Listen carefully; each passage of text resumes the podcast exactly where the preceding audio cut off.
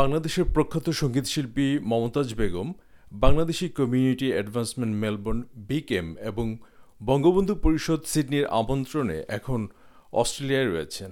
সংগীত ছাড়াও তিনি রাজনীতির সাথে যুক্ত এবং বাংলাদেশের জাতীয় সংসদের মানিকগঞ্জ দুই আসনের একজন এমপি। আজ তিনি আছেন আমাদের সাথে, কথা বলছি তার সংগীত জীবন ও অন্যান্য প্রসঙ্গ নিয়ে।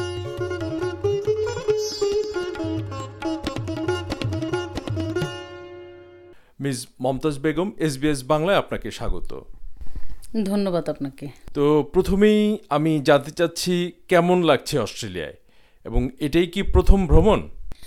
না আমি আরও কয়েকবার আসছি। সিডনিতে আরও দুই তিনবারের মতো এসে প্রোগ্রাম করেছি।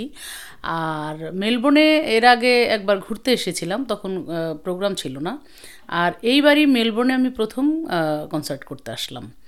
আর এ- এখানের পরে তো জানেনই সিডনিতেও আঠাশ তারিখে আমাদের আরেকটি কনসার্ট রয়েছে।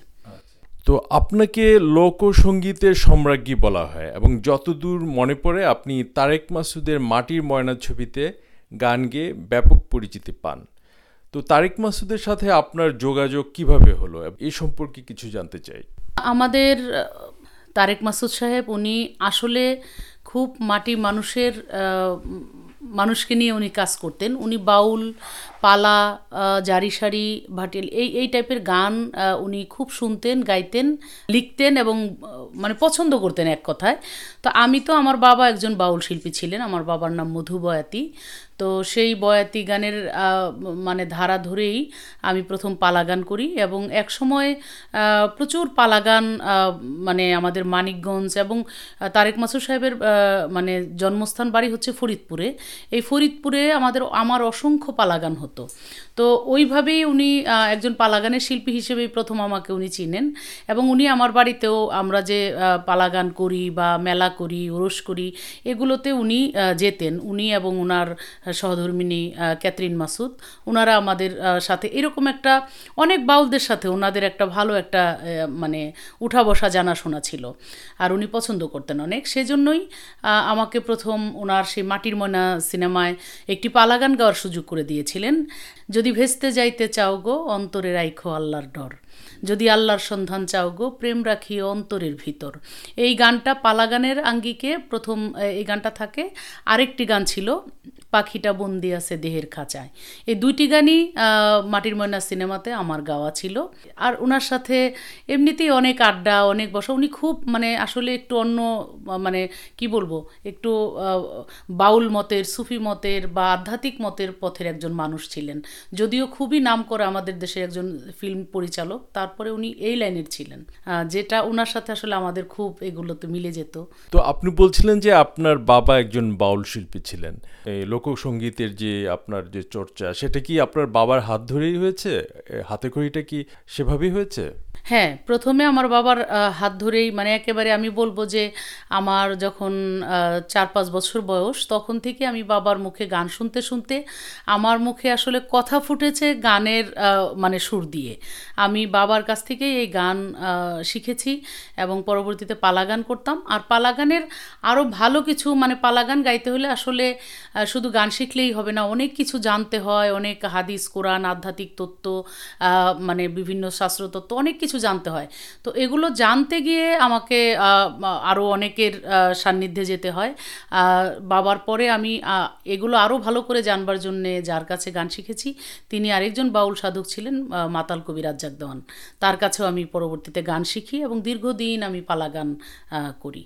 আপনি বাংলাদেশের জাতীয় সংসদের একজন এমপি এবং সঙ্গীতের পাশাপাশি বিভিন্ন সামাজিক উদ্যোগ এবং রাজনীতির সাথে যুক্ত। তো রাজনীতিতে আপনি কীভাবে এলেন? আপনি যেটা বলছিলেন যে আমি সামাজিক কাজ, এই সামাজিক কাজটা কিন্তু আমি আসলে এমপি হয়ে বা সংসদ সদস্য হয়ে করি নাই, এটা আমি আগে থেকেই করতাম। আমি মানে এমপি হওয়ার আগেই আমি দুটি চক্ষু হাসপাতাল করেছি, একটি আমার নামে মমতাজ চক্ষু হাসপাতাল আর একটি মমতাজ শিশু এবং চক্ষু হাসপাতাল।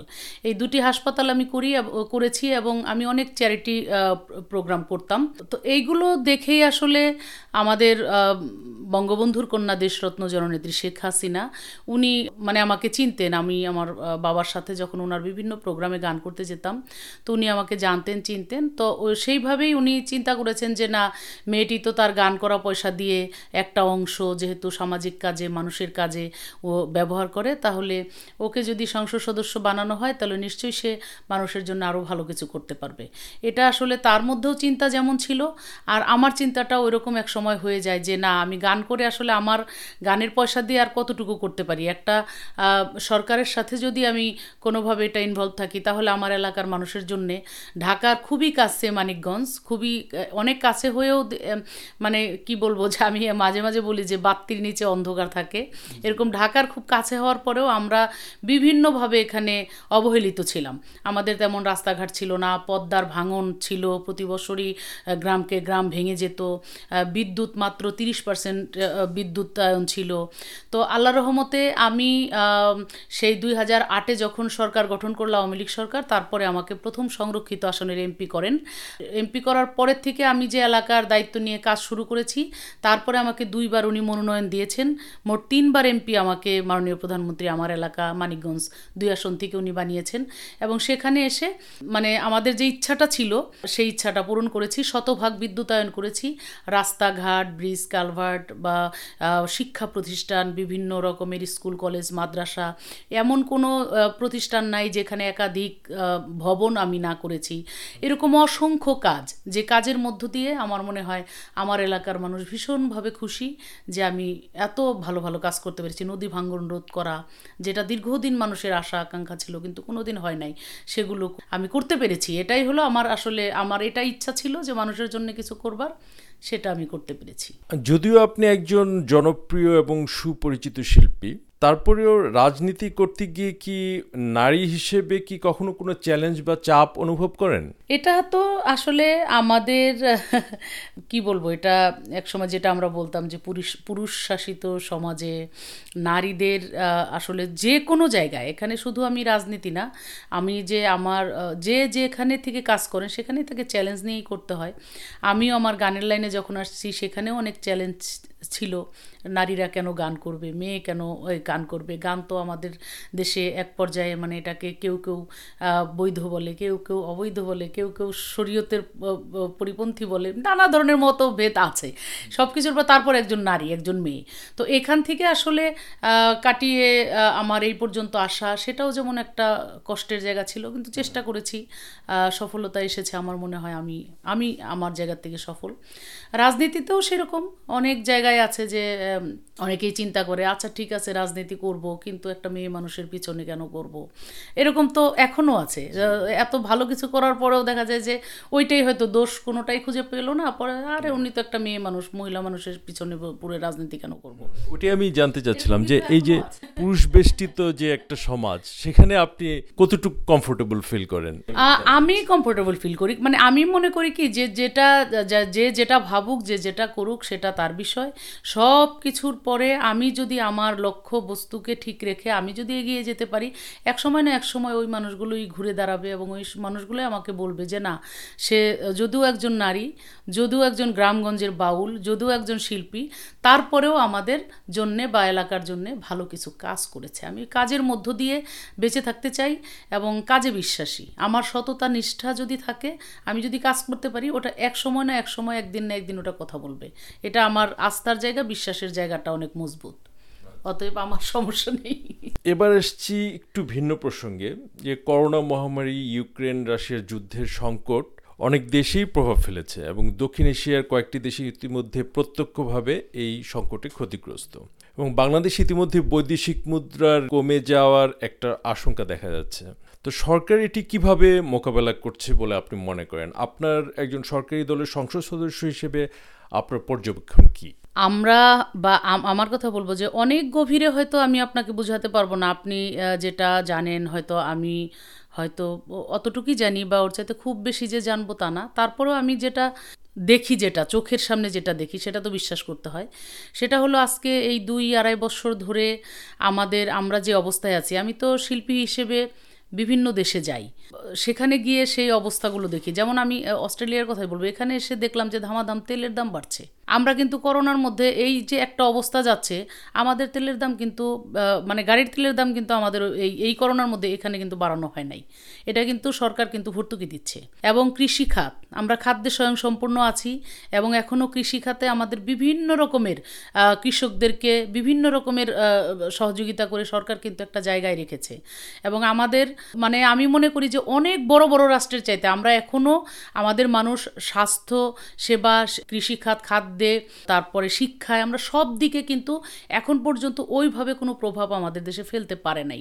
তারপরেও আমি বলব যে সারা বিশ্ব বিশ্ব যদি যেখানে আসলে করোনার কাছে অনেকটা মানে মানে কি বলব যে ই হয়ে গেছে, আমরা সেখানে কিন্তু আমরা ছোট্ট একটি দেশ হিসেবে আমরা এখন পর্যন্ত খুবই ভালো আছি।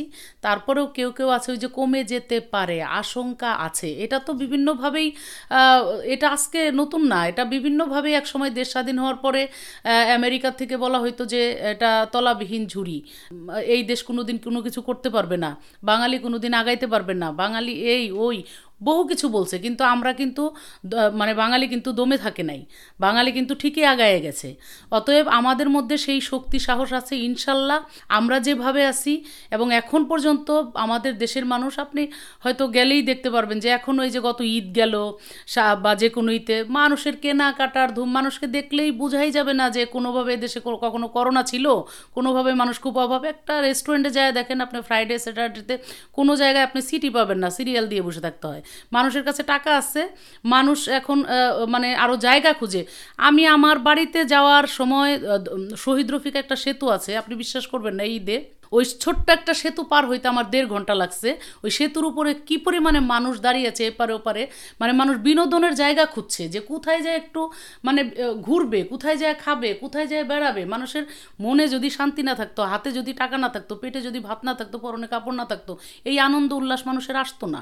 সেটা আমাদের দেশে গেলেই বা যারা আছেন তারা অবশ্যই এগুলো গল্প না, এগুলো সত্যি কথা। অতএব আমরা ভালো আছি ইনশাল্লাহ সারা বিশ্ব এখনও যে অবস্থায় আছে আমরা তার চাইতে অনেক বেশি ভালো আছি। আমার মনে হয় কিন্তু একই সাথে তো কিছু বৈষম্য আছে তাই না? সেটা তো আচ্ছা একটা রোগ যদি আপনার হয় এটা তো একদিনে যেমন হয়ও না একদিনে সারানোও যায় না। এই যে বৈষম্যটা এটা তো দীর্ঘদিন ধরে আমি বলব যে আমাদের আমাদের আমার বাপদাদার যে জন্মের আগের থেকে সেটা চলে আসতেছে। তারপরেও কিন্তু সরকার বিভিন্নভাবে পলিসি করার চেষ্টা করছে যে যাতে এই বৈষম্যটা কমিয়ে আনা যায়। এখন মাথাপিছু আয় মানে বাড়ানো যায়। বিভিন্ন সেক্টরে আমাদের গার্মেন্টস সেক্টর বলেন, আমাদের এই যে প্রবাসী যারা আছেন, তাদের রেমিটেন্স দিয়ে বলেন মানে বিভিন্নভাবেই কিন্তু আমাদের এই বৈষম্যটা আমরা কমিয়ে আনার চেষ্টা করছি। অন্তত শেখ হাসিনা একটাই দিছে আপনারা যে এমন একটা মানুষ থাকবে না যে যার মাথা গোজার ঠাঁই নাই। যার একটা বাড়ি নাই, যার যে না খেয়ে থাকবে, এরকম একটা মানুষ থাকবে না আমার দেশে। এই প্রতিশ্রুতি নিয়ে আমরা প্রতিনিয়ত যাদের ঘর বাড়ি নাই, জায়গা নাই, তাদেরকে জায়গা দেওয়া হচ্ছে, ঘর করে দেওয়া হচ্ছে, লক্ষ লক্ষ টাকা খরচ করে তাদেরকে ঘর দেওয়া হচ্ছে। পড়াশোনার মান, আপনি একটা শহরেও যেমনভাবে আপনি পড়াশোনার আপনি গ্রামে যান, ওখানেও ডিজিটাল ল্যাব আছে, ওখানেও ডিজিটালভাবে সন্তানরা পড়াশোনা করতেছে। গ্রামকে শহরের আওতায় নিয়ে আসা এবং প্রতিটা গ্রামেই যেন ওই শহরের মতো সুযোগ সুবিধা তারা পায়, এটা শেখ হাসিনা করতেছে। আপনি এখন দেশে গেলে বা যারা আমার মনে হয় বাইরে আছেন, তারা দেশে গেলেই বুঝতে পারবেন যে চেনা যায় না। এখন বাংলাদেশ চেনা যায় না। এটা তো আস্তে আস্তে করতে হচ্ছে। এবং এটা টানা তিনবার মাননীয় প্রধানমন্ত্রী শেখ হাসিনা এখানে ক্ষমতায় আছে বলেই কিন্তু সেটা সম্ভব হয়েছে। এই একটা সরকার পাঁচ বছর থাকে, বুঝতে বুঝতে আর আবার আর এক সরকার চলে আসে, ওই কিছুই কিন্তু করতে পারে না। টানা তিনবার উনি ক্ষমতায় আছেন বলেই আজকে এই অবস্থায় আমরা কিন্তু দেশটাকে নিয়ে আসতে পারছি। আজকে মেট্রো রেল হচ্ছে আজকে বিদ্যুৎ পাওয়ার প্ল্যান্ট হচ্ছে নির- নির্বিচ্ছিন্ন বিদ্যুতের জন্য শতভাগ বিদ্যুতায়ন করার জন্য। কত কি হচ্ছে আমি কয়টা বলব? আচ্ছা সবশেষে আমি জানতে চাই আপনি কি আর কিছু যোগ করতে চান কিনা? এবং এস এসবিএস বাংলার শ্রোতাদের উদ্দেশ্যে কি কিছু বলতে চান? যোগ করার মধ্যে যে আমি আমার প্রথম পরিচয় আমি আপনাদের শিল্পী। আমি শিল্পী হিসেবে বেঁচে থাকতে চাই। এখনও আমি আমার পেশা গান করা, এটা করি, যদিও আমি তিনবার এমপি, কিন্তু ওগুলো আমার পেশাও না। আমি ওটা দিয়ে মানুষের সেবা করি। আমার জীবনের শেষ পর্যন্ত গান করে যেতে চাই আপনাদের মাঝে বেঁচে থাকতে চাই, আমার দর্শক শ্রোতাদের মাঝে। আর আমি মেলবোর্নে বিকেমের প্রোগ্রামে আসছি। আসলে আমি যখন শুনেছি যে এটা একটি মানে চ্যারিটি অর্গানাইজেশন, তারা মানে বিভিন্ন রকমের মানে ভালো ভালো কাজ করে থাকেন সমাজের মানে যারা খুব দুরবস্থায় থাকে বা সামনে অটিজম যারা তাদেরকে নিয়ে কাজ করতে যাচ্ছেন। মানে বিভিন্ন সেক্টরে যারা এতিমখানায় আছে বা যারা বৃদ্ধাশ্রম বলি বা বিভিন্ন রকমের এই ধরনের মানুষদেরকে নিয়ে ওনারা কাজ করছেন।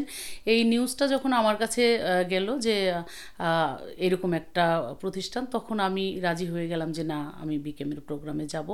তো এসে আমি ওনাদেরকে দেখে ভীষণ ভালো লেগেছে।